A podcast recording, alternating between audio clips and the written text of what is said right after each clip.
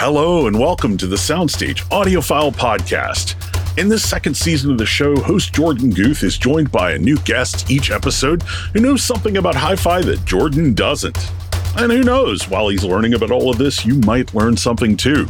So, with no further ado, here's Jorden and this week's guest. Hello and welcome to the Soundstage Audiophile Podcast. Today we have uh, Doug Schneider, founder of Soundstage Network, and the Brent Butterworth with us.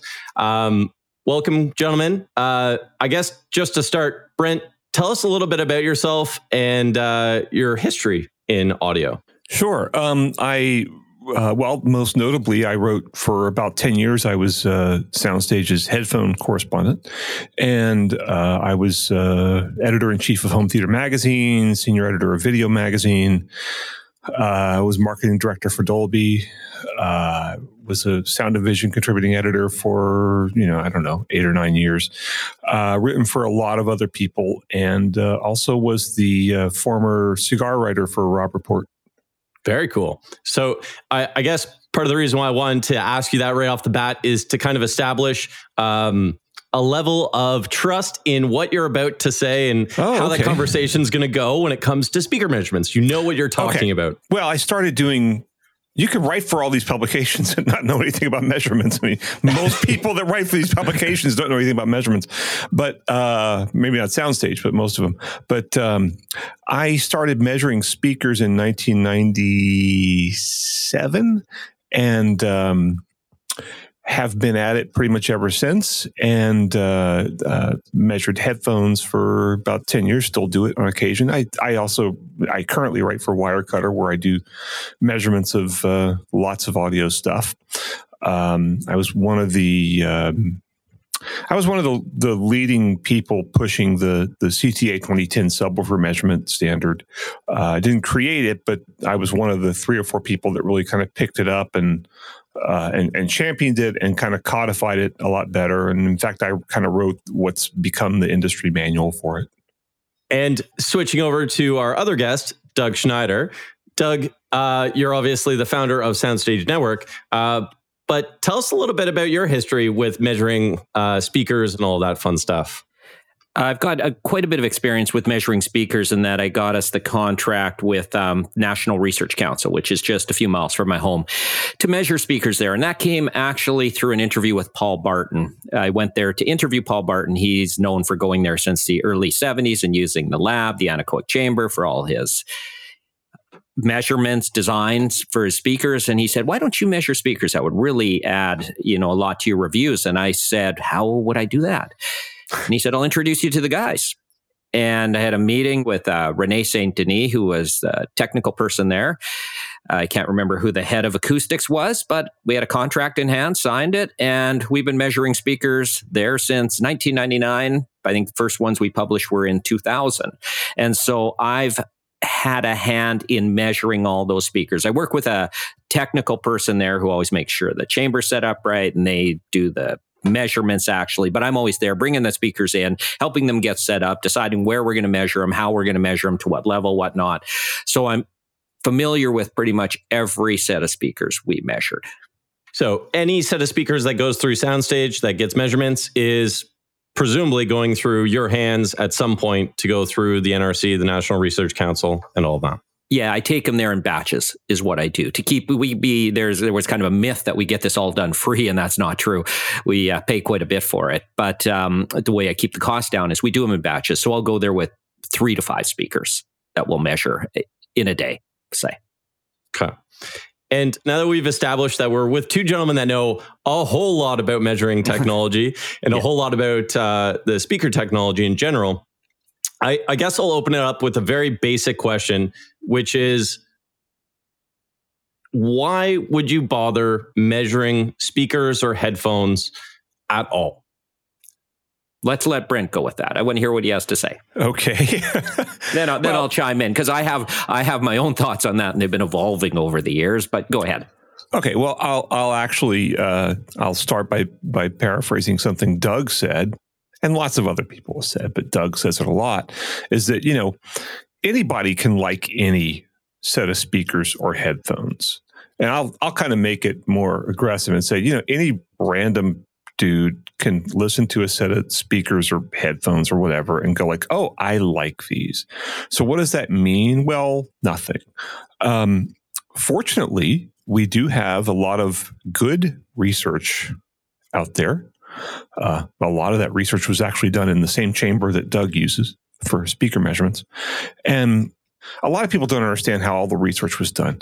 Um, what they did was they did panel tests of. They, it didn't start with measurements. It started with with panel tests of you know blind listening tests where people listen to speakers or headphones and reported on which ones they liked the best and then they measured all those speakers and headphones to find if there was anything that correlated in the measurements with the ones that people liked and they found like with speakers they found that people generally like a flat on axis response and a nice smoothly degrading high frequency response as you move off axis, right?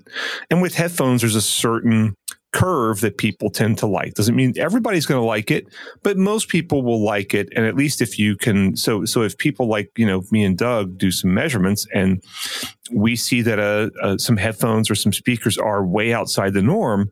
We can report that. Doesn't mean people won't like them, but it yeah. means like, you know, take a, if you're going to buy this thing, take a serious look at it. And it also shows, in my view, whether or not the manufacturer is an outlier. And in some cases, look, in some cases, these manufacturers don't know what they're doing. And the, the, the, point to really hammer in here is that this is all based on listening people don't i mean there I, I think there are probably some people that measure in an abstract sense and go like well i think this thing should measure this way because of whatever my preconceptions are. But the good research that's been done you know ties the measurements directly to what people have said they like to hear. So and another thing is it also kind of tells you if the reviewer likes a lot of stuff that measures really weird you're kind of like I'm not sure this reviewer really knows what they're doing. Interesting. So maybe if they like the same weirdness, so let's say a speaker measures uh, higher in the treble frequencies, mm-hmm. so it's measuring bright, and they always seem to like the same speakers that always seem to measure bright. You just like bright speakers. But if right. you if you start liking speakers that measure bright and ones that measure completely flat or, or something else, then it's mm-hmm. kind of like, is this a credible individual for for reviewing. Right. I mean, I remember there was a, a publication that ran a uh, that does measurements, not Soundstage, that ran a review of like a Tannoy speaker, and the uh, this speaker had a you know the treble was elevated by four decibels roughly above about uh, basically above the crossover point, above you know three kilohertz or something. And the writer just raved about how great it was, and the measurements clearly showed this giant treble boost. And at that point, you have to, and you know, a 4 dB treble boost. I mean, I think most of us kind of know what that sounds like. You turn your, if you have a tone control, you turn your tone control up by a, a pretty good margin. That's what that sounds like. And the writer did not notice it. So you have to go like, huh, maybe this guy's not such a great reviewer, or at least he's not consistent.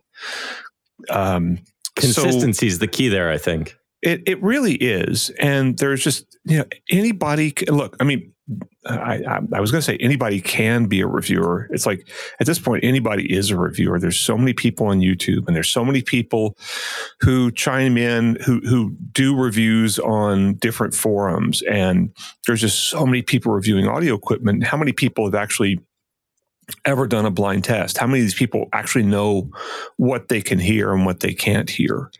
And not many of them. Really, really, most of them are extremely inexperienced. And I really wish that would be kind of a dream of mine to do a bunch of blind testing and, and then let people really start to understand what they can hear. But right now, we've got anybody who wants to be a reviewer is a reviewer and can start mouthing off about this stuff. And some of them are great, and most of them are not. Interesting. Now, Doug, anything to add? Anything to to kind of uh, tweak in terms of? Yeah, I have my my view of measurements that has been evolving over the years, but I want say I will say one thing I fully agree with Brent with what they a basic set of measurements can do. And when I say basic, frequency response, impedance, uh, sensitivity, that sort of thing, is tell you competence of a design. Uh, you, if you see some real anomalies there, um, they'll come out in those those very basic measurements. And that to me, for the user point of view, is probably maybe the most valuable thing. And for example, I, I there was a really terrible company. It's since out of business, but they sent up a speaker, and we may happen to measure the impedance first. Sometimes it's last, sometimes it's first, but it was a half an ohm through most of the frequency band. And I'm like, do you realize your speaker is a half an ohm? And they're like, is it? Let's send another model. Okay, they obviously have no idea. And that, just know half an ohm is like a punishing load for any amplifier. Okay, so it's a short a very, circuit, basically. It's a short circuit, basically. Or you know, we are talking about sensitivity. Oh, we've got this high sensitivity speaker. How loud somebody something will play given a certain input and you specify some certain high sensitivity and it's a low sensitivity and either the manufacturer doesn't know what they're talking about or they're lying so it, it basic measurements like that outside of the sound like how compatible the thing is with the rest of your system are really valuable in a basic set of measurements okay so you know you could probably liken it to other things, but these tires won't go on this car kind of thing. We can measure yeah. them. They won't go on there. It's kind of just the basics. So impedance, sensitivity, general frequency response. If you see a really, really, really gross anomaly or super high distortion, and we had that out of a loudspeaker uh, the other week, I'm like, this distortion looks way, way, way too high. And the speaker hadn't been listened to first and i wasn't the one listening to it. Somebody else would be listening to it. And i called the manufacturer. I said i think we might have a problem here. And the manufacturer said yeah that should not be. So uh, you could have really high distortion and somebody not knowing what they're doing but this actually was a faulty product. Something happened in shipping. Uh, yeah. the crossover was damaged i guess. And they got us replacement and it measured more normally. So outside of what something sounds like, they can show you the quality of the design, the competence of the design, consistency of the design. This is important. Do two speakers measure the same? And this is really hard to do. We talked about this that you could have different measuring speakers out of the same pair. And yeah. that's aside from the sound quality. Now, in terms of sound, uh, yeah, so where we measure is where Dr. Floyd Toole basically did all his research. The National Research Council, the, the chamber was updated after Toole left, but it's the same lab and facility and that. And a lot of the equipment dates back to the 70s and it's still working. And Toole there did a massive amount of listening they had a uh, IEC standard listening room at the time and an average listening room that a house would be, and they had measurements and they correlated the listening with the measurements. And the, the thing was to get a handle on were there some basic measurements that came out that correlated with listening? And uh, Brent summarized them. And I think low distortion was in there as well. I'll add that. So, but generally flat frequency response. And notice I said generally uh, sloping treble, consistency off axis, and low distortion, among other things. You know, and then companies have figured out other things. So, so there were some basic measurements, but how far you take those things. So when I mentioned we started measurements in 1999, 2000, and that time I've got a background in computers, so I can understand technical topics, but I knew nothing about speaker measurements. So I had to learn about speaker measurements. And to do so, I, I traveled to a number of companies that do extensive measurements to talk to their engineers about it. And they all said, all of them, this is great. You're doing these measurements. This will be helpful you're doing these measurements, you'll have a better set of measurements than any magazine is currently providing. And Stereophile, I think, was the only magazine providing measurements, but don't try to interpret them because there are two problems. One is you need a lot more measurements than any of these guys are taking, and even what you're taking, which are better than anybody else's, to really properly interpret down to what the person is really hearing like really hearing. And then also, you not only have to have the data, you have to have the knowledge. You can look at this and say, oh, it's going to sound this, it's going to sound this, it's going to sound, well, maybe, maybe not. You know, that gets complex because, yeah, Paul Barton of PSB Speakers said this once, you know, measuring electronics is a two dimensional problem. An amplifier makes a signal bigger. Little signal goes in, big signal comes out. But. A speaker that electrical signal comes in and a three dimensional signal comes out. Suddenly sound is radiated out of multiple drivers into a room that's reflecting all over the place. Understanding that output from those measurements and how that will affect the listener takes a Floyd Toole like person to really know. And you have a lot of people who are just armchair quarterbacking on an assessment of measurements. And I see that audio all the time on Audio Science Review. And I used to contribute there and I, I just had it with, with what they were saying. I'm like, A, you guys are interpreting the measurements not everybody there, uh, a, a, few people there, their illustrious leader. Um, you're looking at the measurements before you're listening, which is completely the wrong thing to do. And second is, I'm like, you guys are going wild ass on your interpretations here. You are making all kinds of guesses. You haven't listened to the speaker. You're making judgments on these very good measurements you're taking. Yes, you have a lot of data, but no way you're getting most of this right. And you're making assessments when really you should be doing more listening and then making those assessments. So I've hmm. backed off what the measurements can tell us about listening. and, and, I think and, it kind of goes back to establishing that baseline to kind of show competencies and, and to compare other products against one another. If you're measuring one speaker to another speaker, and let's say they're in the same price point, and one shows like a massive distortion, yeah. then maybe that's a good indication that for this value of money, this other speaker that doesn't have that same distortion might be a better bet for you. Might be, might be. Might and you got to listen. What do you think, Brent? What do you think about the whole listening thing? Uh, I'll tell you, me- um, I don't know much about headphone measurements other than I mm-hmm. know some from all the stuff Brent's done, and we have to format them and stuff, and I can read them fairly well now. But what do you think about the listening and measurements, Brent? Well, I, you know, if you're if you're doing measurements, as you kind of pointed out before, uh, sometimes it's just a lot more practical to do a whole bunch in a batch and you can't do because you're doing especially if you're doing them on your own at home you're doing setup and teardown. And so in terms of the measurement system you probably don't have it set up all the time. So for me i tended to, to measure headphones in batches and still do and speakers and uh, everything i measure. It's pretty rare. I was measuring actually TV antennas this morning.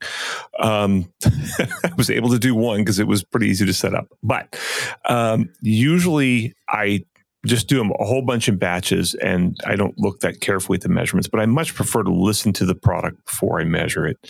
I think it's just better. And, you know, there are times when I actually don't prefer the product that I'm sort of supposed to prefer.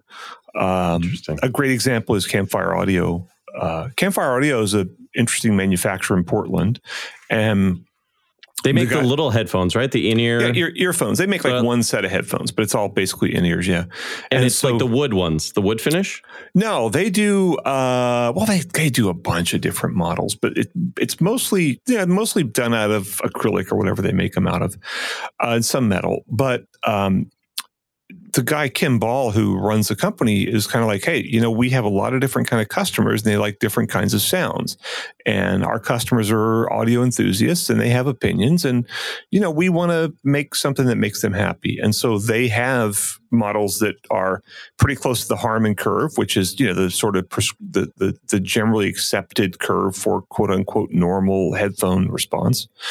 Um, and they have some that stray outside of that. And there was one time when he sent me two headphones that were or earphones that were in basically the same price range and had a similar number of drivers and a similar the physical design was the same more or less but they were voiced differently.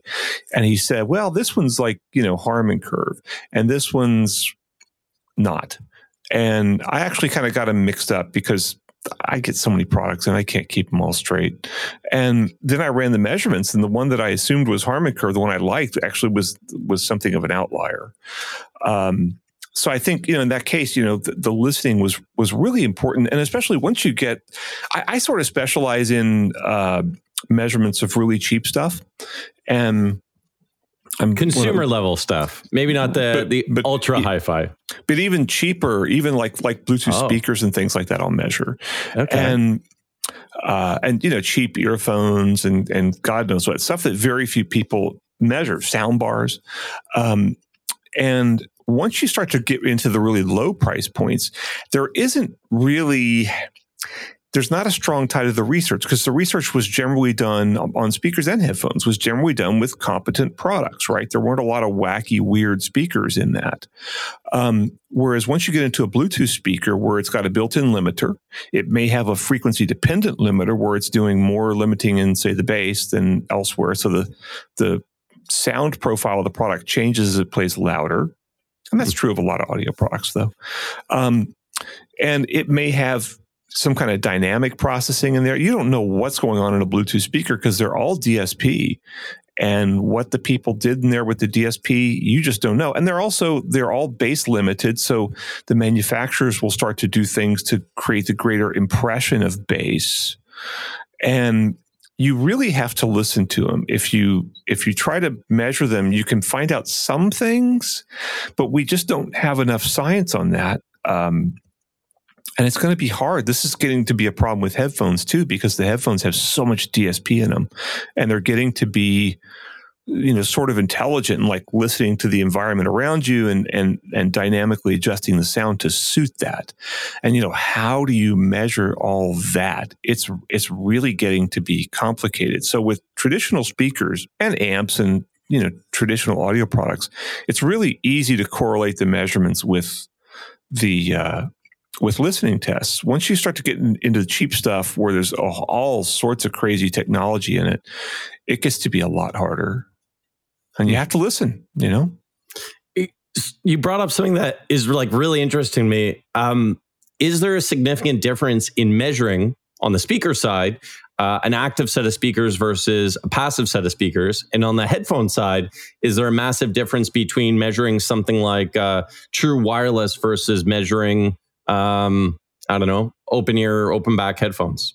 On the on the headphones, it is a a giant, colossal difference because the, the, problem that you start to get in there, you know, once you have a wireless product, um, you start to have to deal with latency, and mm. so it's going to be the signal is going to be delayed by you know typically 200 sometimes 300 milliseconds from when the you know after so it takes like two or two or three hundred milliseconds for it to come back to the analyzer since you know from when the analyzer actually emitted it so that's a big chunk and the system has to has to do what's called gating where it basically looks at the result that comes back and it records that and then it can only look at a certain part of that. So you can say, well, only look at the parts from 240 milliseconds to 500 milliseconds or whatever. And you can figure out the frequency response, but you start to get into more uncertainty. And some of the better analyzers have done, a, I think, a pretty good, you know, Audio Precision has done, I think, a pretty good job of getting around the latency problem. But it's still an issue and it, it, it creates uncertainty. And then, of course, you have all these earphones now with all this DSP have all these modes in them. So you might have you might have 10 different EQ modes in there in the app or in the in the earphones themselves you might and then you have noise canceling off and on and then you have variable noise canceling right? A lot of these things have multiple levels of noise canceling and some of them have dynamic noise canceling where it automatically adjusts it and the noise canceling affects the frequency response of the earphones.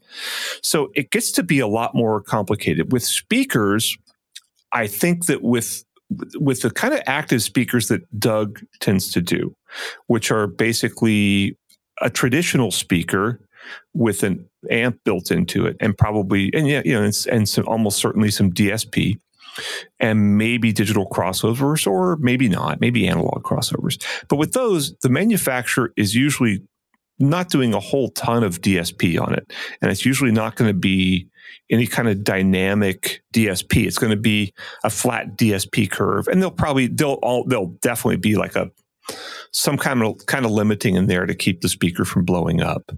But uh, you know, those are a lot easier to measure. I think so. If you go measure like the new ELAC, uh, what is it, the DCB 41 or something, it's a really nice little $600 pair of powered speakers. You can measure that and get a, a useful result. Whereas if you get a Bluetooth speaker where the thing is the Sony Bluetooth speaker in, in particular, they're one, they act very differently when you play them loud versus when you play them soft. And then how many measurements can you take? How many can your how many can you you know f- figure out? You can make, take measurements at 100 volume levels, for example, and h- how do you crunch all that? So yeah, it becomes gets, yeah what I call characterizing the product. If I break yeah. uh, what what Brent said into two things, the actual measurements you do on these products with DSP, active, whatever, they're the same sort of measurements. Forgetting all the modes, active speakers are easy, uh, relatively easy. You just put a lower level signal in because plain old active speakers, because um, they simply have the amplifier built in. So you give them a lower level signal.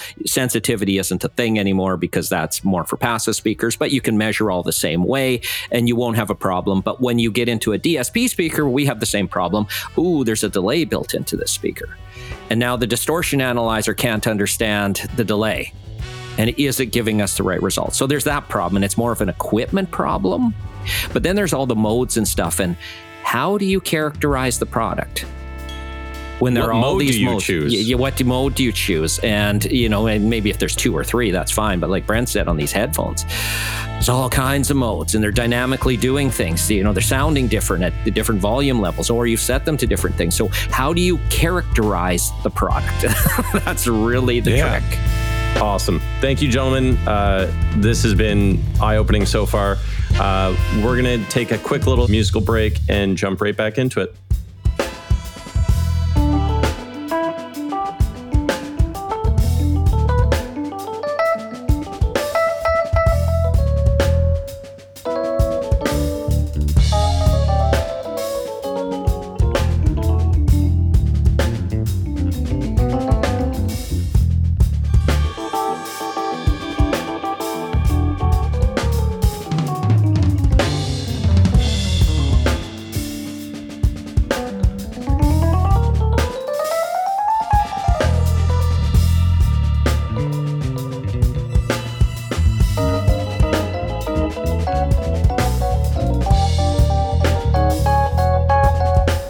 Of get us back into it, there's a lot of controversy about should we even bother measuring uh, speakers at all, or how much weight should we put on speaker measurements.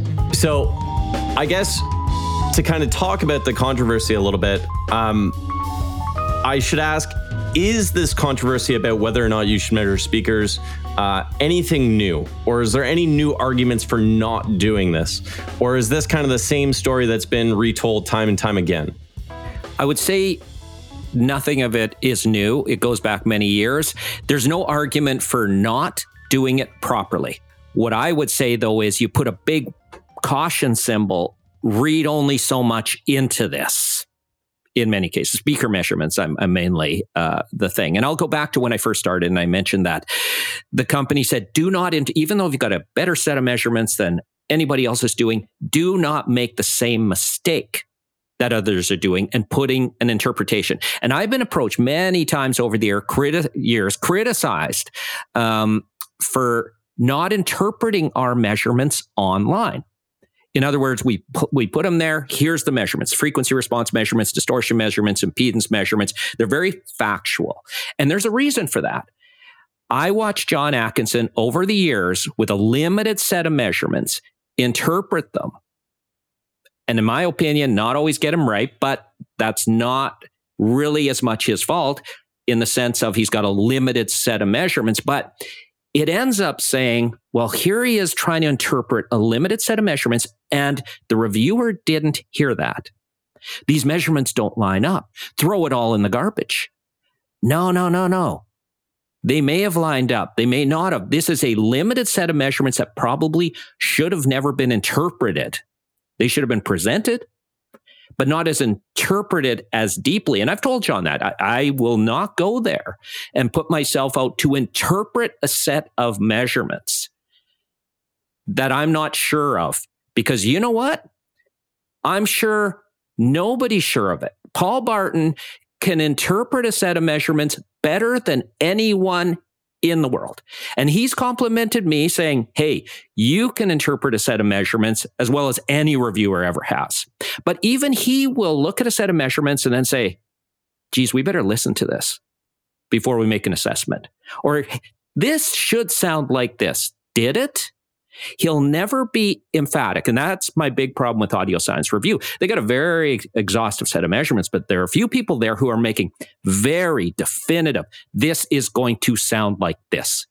I'm looking at the measurements and decided what it's going to sound like before. No, you're not even sure at all. It's easy to put big mouth comments out there. It's easy, easy just to say shit. Let's back it up with some proof. Let's listen first. Let's do it blind and and outside of the speakers, so in the headphones, uh, Brent, you mm-hmm. probably know this quite a bit more. Is like is the same variance there like uh, do people try and interpret the the measurements of headphones to essentially say something um, maybe make their subjective opinion almost objective it's much worse in headphones um, with speakers you know i can look at a measurement and tell you all right that's not going to sound too bad i can't necessarily tell you which one I'm going to prefer, but I can look at the measurement and go, this speaker doesn't suck. And if some reviewer says this speaker sucks, he's an idiot. So, right, but you're not going to say, here's what he's going to hear. You can kind right. of say, okay, this is in the ballpark. Now well, let's go listen. A, if it's got a four, a four or five dB boost in the treble, I can tell okay, you that the reviewer's got his well, ears he, screwed on straight. It's going to sound bright. Yeah, he should hear this. He should hear um, this. Yeah.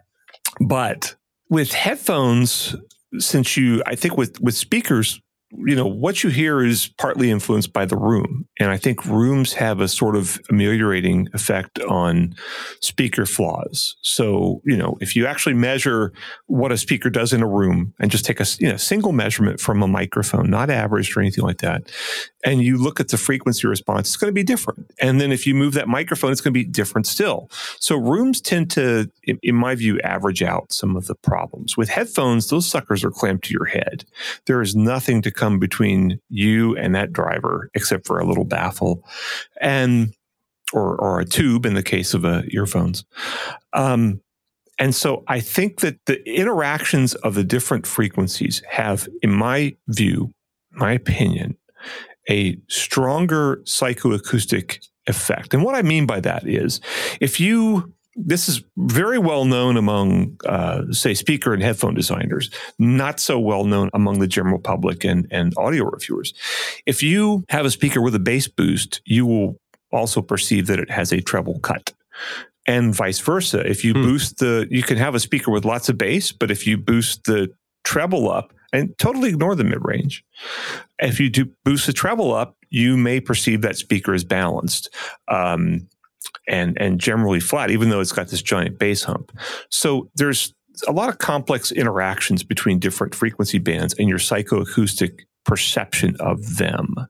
So, I mean, the people that make like really cheap Bluetooth speakers know this really well because the smart ones will, you know, if their speaker is kind of bass deficient, they'll roll off the top end to make the speaker sound like it's not as bass deficient. They'll, okay? they'll cheat it a little bit. Right. And, um, this works in headphones too. And since you don't have the the acoustical effects of the room kind of averaging stuff out, you really hear all the flaws more. So it is. I think it's much tougher to to judge a headphone measurement, and also with speakers, the reference is flat, basically, right? The more it deviates from flat, the worse it is. With headphones, you could come up with a curve for that, but there's differing. You know, there's the Harman curve. There was the old diffuse field reference you know target curve. Now there's a Knowles target curve which just builds on the Harman curve. There are other people proposing different curves, and they all think they're right. Um, so it's it's much tougher to to say what's the correct headphone response. I still I still stick with Harman curve, and I think Knowles curve pretty obviously makes a lot of sense too. They're just saying you know, Harman Curve only dealt with stuff up to, I think, eight or 10 kilohertz because that was the limits of the headphone measurement gear that was available at the time. Whereas Knowles, you know, now we have headphone measurement gear that goes up to 20 kilohertz and beyond. And Knowles basically said, okay, let's build on the Harman research and figure out what these things should sound like above 10 kilohertz. So they're not really changing Harman, they're just adding on to it. Anyway, those curves make sense to me and i kind of stick with those as a reference but still the headphone measurement you know you're going to have a big hump at three kilohertz you're going to have another big hump in the bass you're going to have stuff going on a lot of ziggy zaggy looking stuff going on up between uh, you know five and, and 10 kilohertz. And then stuff above 10 kilohertz that we still other than the knowles stuff the knowles research we still haven't really quantified enough. And the knowles stuff is not it took it took years for Harman Curve to really catch on and for people to start to say, yeah, this you know what this makes sense. And I think it's going to be a while before we hit Knowles, but you know before Knowles really kind of takes off and and becomes a norm. But I think the Knowles stuff is essentially correct. Anyway, um, this is where you really start to get but you get so much confusion. You go on headphone websites and you look at people's interpretations of the measurements. And I remember Tyll Hertsens, who was the guy who, who was the first reviewer to do headphone measurements, to my knowledge. And he he had a ran a site called uh, well, he used to run a company called Headroom, and then he had a site called um, Inner Fidelity and he really i mean he was the guy he, he is the the the the source. He is the source of the river. And um and he told me one time he's like i can't look at a set of measurements and tell you how a headphone's going to sound. Um so but you can tell if the headphone's pretty wacky. I mean if i see a big boost at one kilohertz that's going to sound weird. I know that. Uh, some people may like it. Obviously, some people do. All those um, those headphones that were like uh, you know the sort of uh, the ones that were endorsed by like hip hop artists and stuff, like the early the, Beats the headphones, beats. yeah, the yeah. early Beats and the oh, uh, you know, every uh, the Soul by whoever that was, and I think uh, Fifty Cent had a Ludacris to Soul, and Fifty Cent had his headphones. Everyone had a, a set of headphones for a every, while there. Uh, RZA from um, what's that group? I can't remember. Um, they all and and so many of them had like a big bass hump, a big mid range hump at 1K, and then who knows what above that. But they were they were three hump. I used to call them three hump headphones instead of two hump headphones. yes, and they were all they were oh. all pretty bad. But now a lot of those companies have, most of those companies have since, you know, a lot of them did not own any measurement gear when they came up with their headphones, their, their first headphones. And all those companies, to my knowledge, have bought measurement gear and have, have hired engineers because there's a lot more good headphone engineers now than there were 10, 15 years ago. And they have kind of straightened their act out. So a lot of those companies actually do make really good products these days. So when people say Beats suck, I'm like, none of the people that were involved with the early Beats headphones are still with the company. You know that, right? Yeah. it's owned by yeah. different people. It's yeah. You, you you brought yeah. up a, a, really interesting point, kind of on the whole spectral balance. And this is, I find, totally missing. And the other day, I, I, was guided to a thread on Audio Science Review where they had taken a bunch of our measurements and said, Is this the best loudspeaker in the world? And I'm not going to, um, because it's the flattest. And I'm not going to um, say which one it is because the, the company's refined its design. The speaker measured very flat, and it was a very big speaker, very flat. But when you looked at the bass, the bass was trailing off at about 200 hertz and it was a couple dB down to 40 hertz and then it dropped off. Now, you look and say, oh, you know, it's actually pretty flat right up to the top. But that lack of bass, and this is a huge thing, and this is the beats when you brought that up. Uh, you can have too much bass, but if you have too little bass, especially at certain frequencies, the product will sound anemic. And I can tell you that, that, earphones, and I don't know if they've improved them, but Etymotic earphones have too little bass. They've always had it. I can't, yep. I've got three pair and I can't even listen to these damn things. They're like the tiniest sort of thing. And these speakers that I had that this company since changed its voicing, I said, you're missing about two to three dB of bass across the whole thing. And that level of bass to treble I look kind of at the flatness of the, the frequency response. You want it kind of flat, but the relative level of, say, 100 hertz to one kilohertz to 20 kilohertz. If you're suddenly, uh, your bass is lower than all that, this is not going to ha- have a pleasing sound it is going to sound anemic. It is going to sound light. You're going to say, where is the bass? Right. Or you're going to have to put your speakers really close to the wall. Or if you got a pair of those old, old Etymotic head earphones, they're going to sound like crap and you're just not going to use them because they just sound anemic. But you got to boost that bass. And one speaker designer recently told me that when they were doing listening tests at NRC back when, if you put a, a peak not a huge peak, but something of a peak at 80 hertz, and the rest of the speaker was well balanced, and you were competing against other speakers, that speaker with a peak at 80 hertz would almost always win. It gave the speaker kick that people wanted to hear. You, you find anything like that, Brent?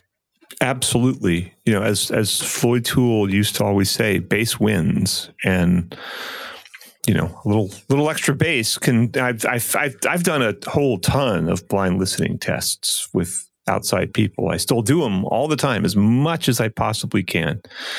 And I really find that, yeah, a little extra bass is, is usually will help you win. And certainly, absolutely, a subjectively full sound. Stuff that sounds thin and stuff that sounds boomy loses.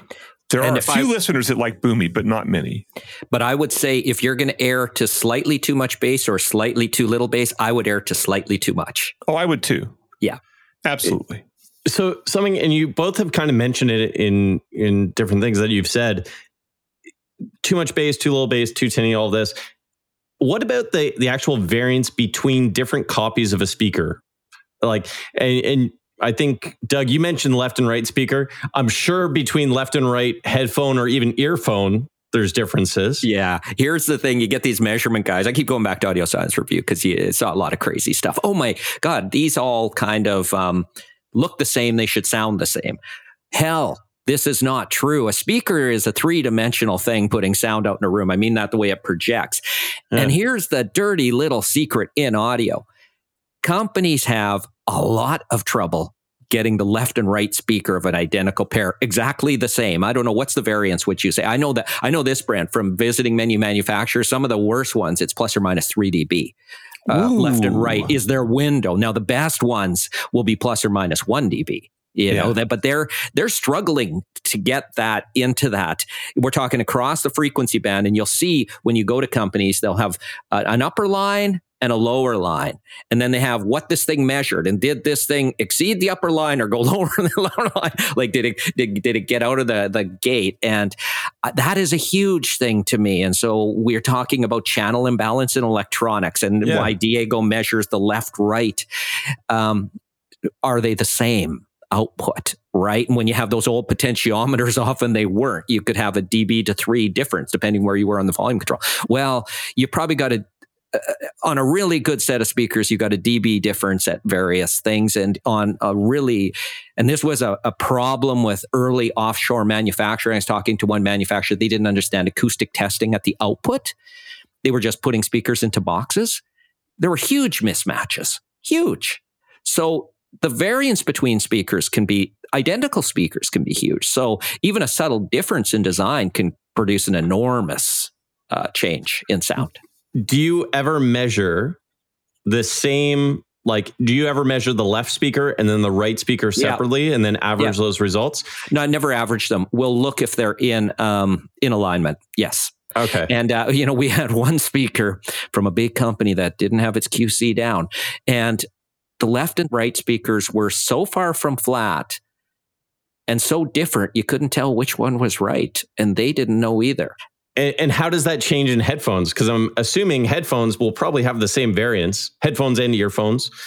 So, with headphone, uh, unlike with speakers, with headphones, the norm is to measure both channels. The problem you get is, you know, the, the placement of the headphone on the artificial ear is going to be different for both of those channels, right? So, some of the measurement is influenced by your placement. So, what I do is I measure the right because weirdly with headphones, sort of the right is the standard as opposed to the left with most audio.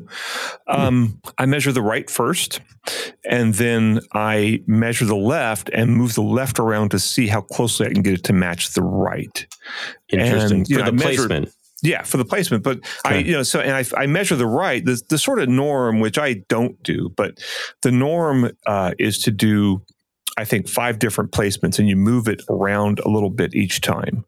And then you average those placements. My thought is since you, when you put headphones on, you move them to where they're comfortable and then you start playing them.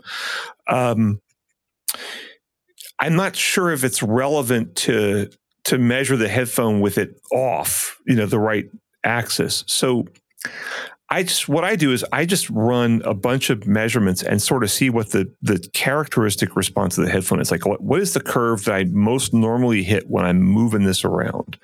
And you know, if I get a lot of bass in one, I mean, bass has a lot to do with it. If you get a good seal, you'll get good bass. I mean, if you are not getting bass in one position, then you didn't get a good seal in that position, right? So with headphones and earphones, I generally speaking, I mean, it's pretty hard to find two that match well. The problem is you you can't be 100% certain if that's because of the of a manufacturing defect or if it's because of your measurement. And that's where you have to start to be really careful. I have found somewhere um, I, where I'll say in the in the measurements like, look, I did everything I could and yet there's still a huge mismatch. There's no way I could figure out how to measure these things where it wasn't a huge mismatch.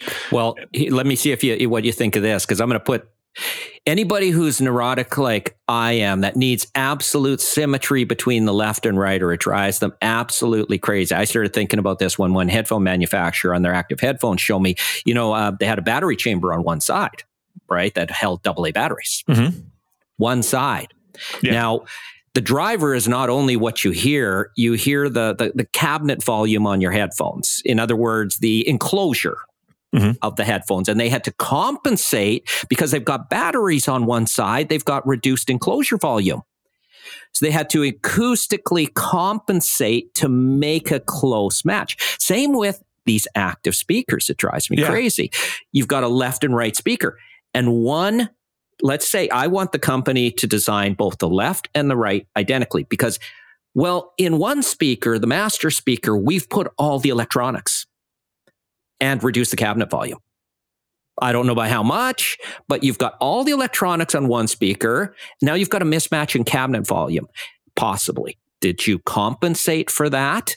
Or did you just kind of go with it? So sometimes, Brent, when I saw those headphone things and they're powered, you know, they're self powered headphones, say, mm-hmm do they have not a manufacturing defect, but actually a design defect where they did not compensate well for the differing requirements of the left hand side for the electronics and that sort of thing? We we that's a good question. We used to see that. And I remember there was a very popular set of Audio Technica noise canceling headphones. They were kind of a cosmetic copy of whatever the Bose was at the time, the QC something, and um, and they were you know like pretty decent sounding headphones, and they had you know okay noise canceling, and they were like hundred bucks versus two fifty or three for the Bose, and but I measured them and I found that yeah they and this is back in like 2010. They did not compensate. Well, not decades ago, fairly yeah, recently. Yeah. yeah. Um, but but uh, well, that's a long time ago in headphones. but um, they clearly didn't compensate for the differing volumes of the of the you know the side with the batteries and the side with the because you know amps don't headphone amps the, head, the amps built into headphones don't take up a lot of space, but the batteries do. And they clearly didn't compensate for that. And I've seen that one or two or three times.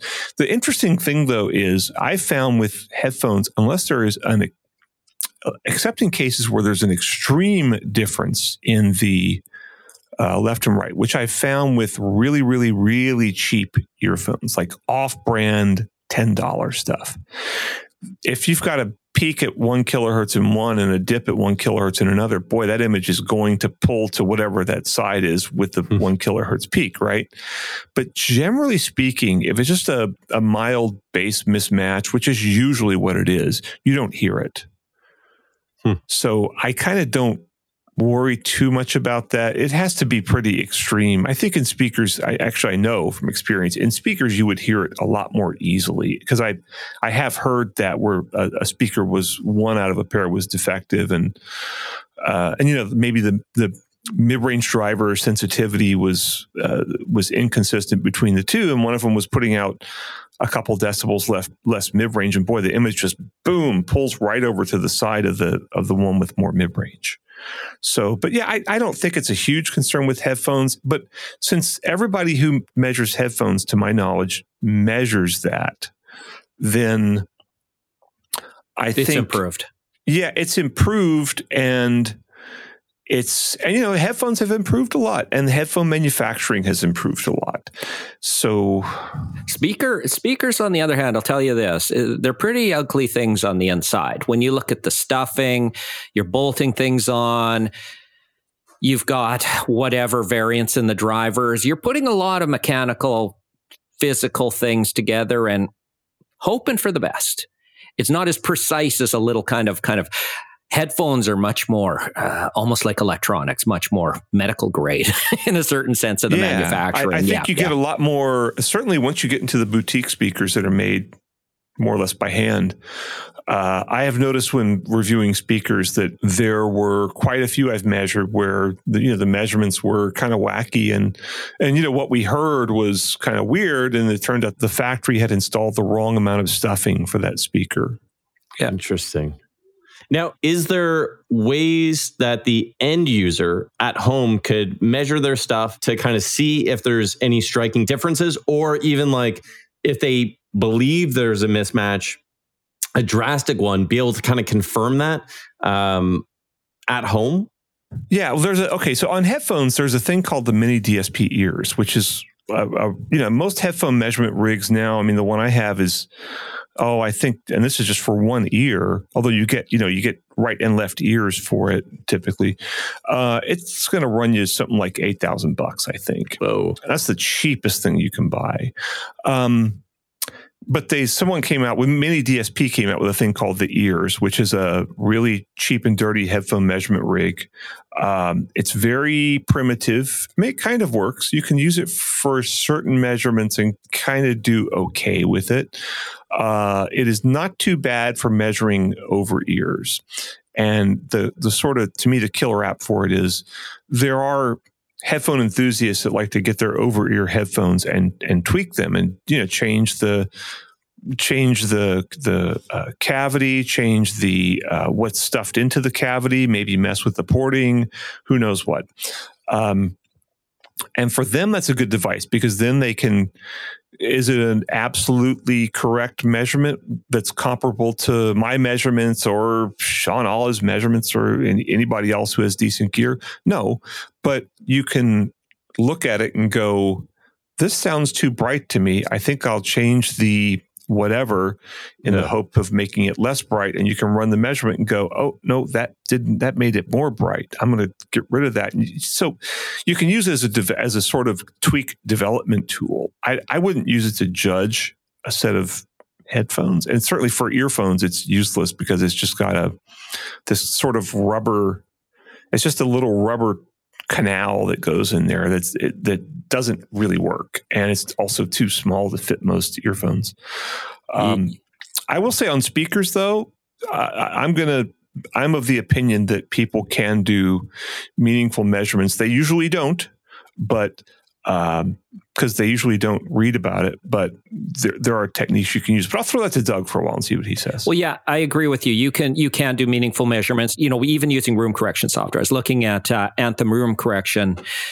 I was using it on a system I had, a pair of stereo system, not home theater system, and it takes measurements in a variety of positions. And I was careful of the microphone, and I could see, okay, actually, the left and right are measuring very similarly, and the differences are probably the room itself because it's a slight mismatch on the sides of the rooms and stuff. So you can, if you understand, and you can you can measure a speaker like Brent said, if you know what you're doing, if you're careful, and that's the key to say, okay, is this speaker, am I getting the right response? Even if the m- measurement itself is not indicative of the actual response of the speaker, but if you're miking identically two speakers, even if you're not miking for the best frequency response plot, but if you're miking identically and the, and the plots match, and let's say you're doing it near field, then it's it's going to be say that the speakers are matched.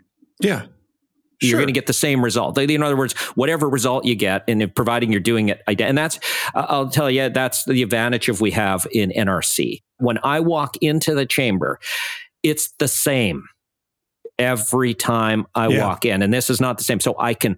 We can take an old speaker that we have there, and unless the speaker suddenly broke, we plop it on the on the thing, and we don't have weather conditions to deal with and stuff.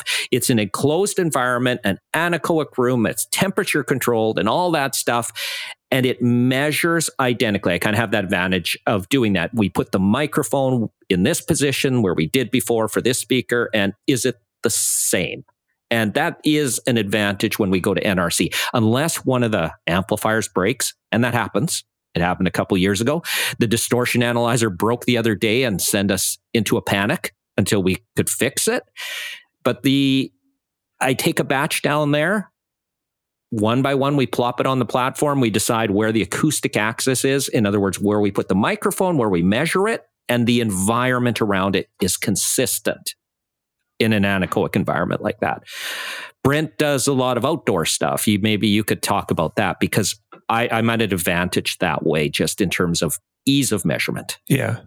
Well, I want to say though that you can. I, have so people, a lot of enthusiasts try to do measurements in room because you know you can go buy a measurement mic now for hundred bucks or something, and yeah, um, inexpensive to get into it. Yeah, and use, use, use, yeah, and use Room EQ Wizard, and it's it's fine.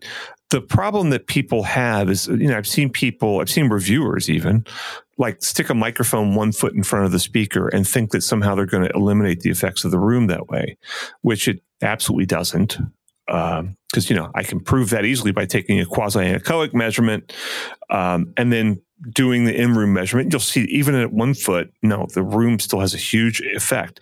But the smart way to do it is to do an average of maybe six different in room measurements because that will you know as we all know in in you know the room changes the sound and the room changes the sound differently depending on where you are in the room so if you average about six measurements, you get a pretty good idea of what the speaker's doing in the room. And you can start to see if it has some kind of consistent problems that are that are going to be things that that people hear. And it's going to look a little different from a good anechoic measurement which will be anechoic measurement of a really good speaker is going to look pretty flat whereas this is going to look kind of downward tilted in the treble um, it's going to look like the predicted room ideally it should look like the predicted room response in what's called the cta 2034 standard you know where they take a lot of anechoic measurements or quasi anechoic and then they predict the in room response. And so you should have something that looks kind of like that. But that's a pretty good measurement to tell you roughly what your speaker is doing in the room. You can now, if you want to get fancier, you can buy a thing called an Omni mic, which Dayton Audio makes, and I think it's three hundred bucks for the microphone and the software. It's based on they actually licensed a really good uh, speaker measurement system called Praxis for that. And they basically just created a consumer version of it.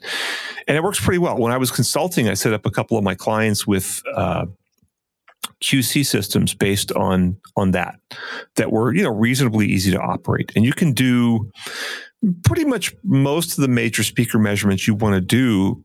You can do with that, and you can do them to a, a, pretty good degree. If you do them outside, you know, you really have to elevate the speaker up on a pretty high stand. Like the higher the better. And the you know the further the speaker is away from anything that obstructs it. If you had a if you had a 40 foot high stand and you had a quiet field and there was nothing else in the field, um, and you yourself were at least 40 feet away from the speaker and you ran the measurement, it would basically be the same as an anechoic measurement. Interesting. A little more noise. You describing that is how they, uh, it just brings back this memory of how they actually measure the radar signature of airplanes. It is basically that they put it up on a giant stand in the middle of an open field, and that's how they measure the radar oh, signal. cool makes a total sense, right? Like you're just trying to eliminate the amount of uh, reflections and stuff that are going to bounce back into that um, into that object. Let me tell you so, a funny story. Oh, sorry, Brent. But, but finish anyway, the, the, the, higher you can put it up on a stand, the better. I mean, my measurement stand I think is six feet I think no, I think it's six and a half feet, and um, and it's as high as I can reach without getting a ladder. So, and then I have a really high mic stand, and so I'm getting the stuff up in there, and I'm getting pretty good measurements down to, you know, 250 hertz, and then you you use various different techniques to measure the bass. You can close mic the woofer in the port. You can do a ground plane measurement where you just put the microphone on the ground and you run the the bass measurement and you, you uh, smooth it there's, there's different, and you, then you splice the two together and you get a result that is not as good and reliable as an anechoic measurement, but it's pretty good. It's good if you know what you're doing. Yeah, when you described the field, um, years ago, I was at this very good designer's design shop, and he owned a farm, and he measured the speakers propped up on a stand just like that, blowing no, nobody around, blowing out into the field, you know, that sort of thing. And he ran a sweep, and in the middle of the sweep, you hear, mm, And then he said, "Yeah." Then we have to do it again when that happens. true story. True story. That's awesome. Well, I have to say that a lot of the the better speaker measurement stuff has ways of gating that out. I remember I had a, I had the old LMS me- speaker measurement system for years that was invented in the late '80s, I think, and it had uh, second order filters around. So if you were measuring at 1K, the mic was filtered with second order filters with a 1K center point.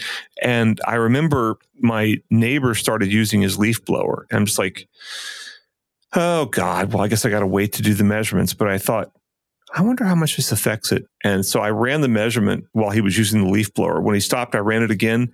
No difference. So there No are ways. And then, and then of course, if you run multiple sweeps instead of just going bloop, you go bloop, bloop, bloop, bloop, bloop, and you run like eight of them, you're going to reduce the noise by uh, like 12 decibels. Hmm, so there are lots of techniques that you can do to improve those sort of measurements.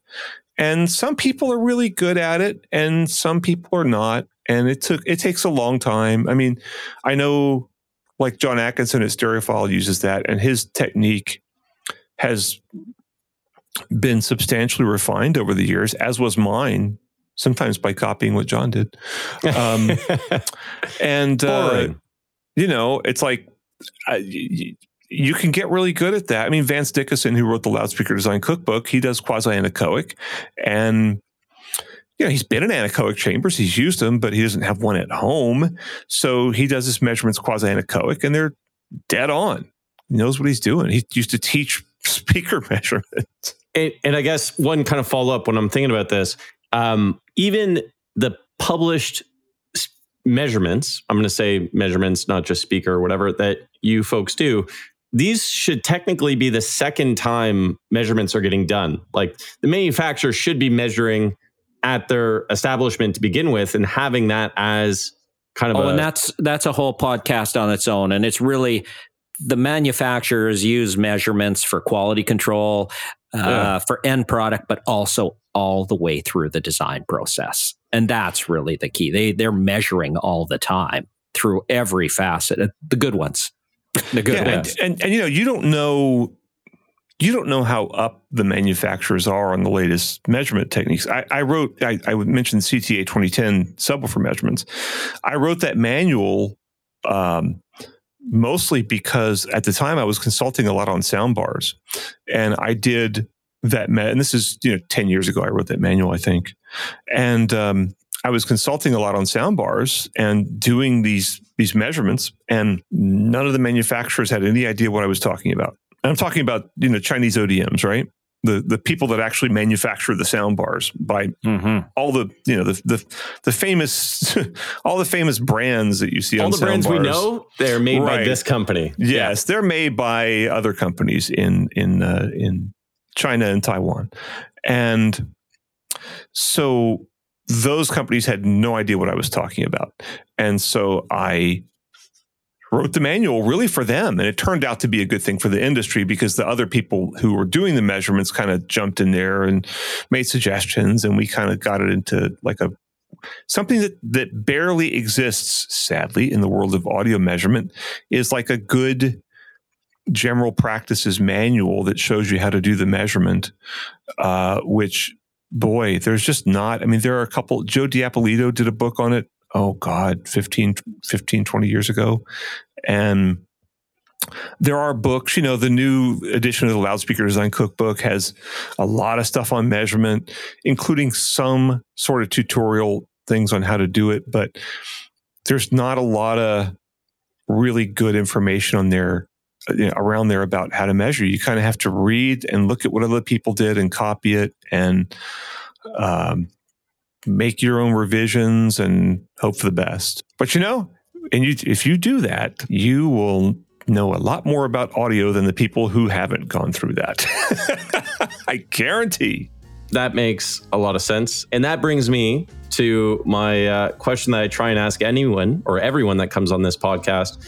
Uh, and I'm going to direct it at you, Brent, which is outside of work for pure enjoyment, what is Mhm. the soundtrack to your life? What do you like to listen to? Well, I'm a jazz musician, so I listen and and have been kind of off and on for my whole life, and so I listen. Honest to God, I get the latest edition of Downbeat. It used to be Jazz Times, which I wrote for, but Jazz Times got bought by some uh, uh, some dicey characters who fired all the writers and didn't pay them and stuff. It was such a great magazine. Not now, but so I read Downbeat and I look at all the jazz reviews in there, and I I kind of go like, oh, I should listen to that. I listen to that. And now with you know with all, all the streaming services, you can just go listen to all that. So it could be Oh, you know, oh, just one that sticks in my mind is a, a few months ago, uh, Zakir Hussain, who's the famed percussionist, uh, mostly tabla player, uh, came out with an album. No, I'm sorry, it was. I'm not sure who the leader was on it. It was Zakir Hussain, the tabla player, Charles Lloyd, the the tenor sax player, and Julian Lage, the guitar player. And it's just the three of them kind of wailing away. And uh, it's pretty awesome. Oh, that's awesome. Can I throw uh, one in here? Yeah. Okay, it came from Sean Olive because I'm going to leave with this parting thought. Measurements are hugely valuable. Otherwise, we wouldn't be spending all this money on them, and I wouldn't be lugging speakers to NRC for almost 25 years. But listening's key, and Sean Olive just posted about Tracy Chapman's Fast Car, which I know Brent uses too, was one mm-hmm. of the original tracks we, I say, posted on LinkedIn. And Sean Olive was involved in NRC research, and now he's with Harman. Tracy Chapman's Fast Car was one of the original tracks we used to test loudspeakers at the National Research Council of Canada in 1988. We continue to use it today. Why? Because it's one of the most sensitive test signals to hear problems in loudspeakers and headphones. And then he goes on with more. In other words, it's a great demo track, and people should listen. They should look at the measurements, but they should listen to the music, and that's yeah. key. Love it. Well, with that, thank you, uh, both Doug and Brent, for coming on and uh, giving us something to talk about today. That was awesome. And thanks, thanks, Jorden, and thanks, Brent, for being here again. It's really appreciated. Well, thanks. It's great to chat with you guys. Take care, everyone. All the best. Okay, bye.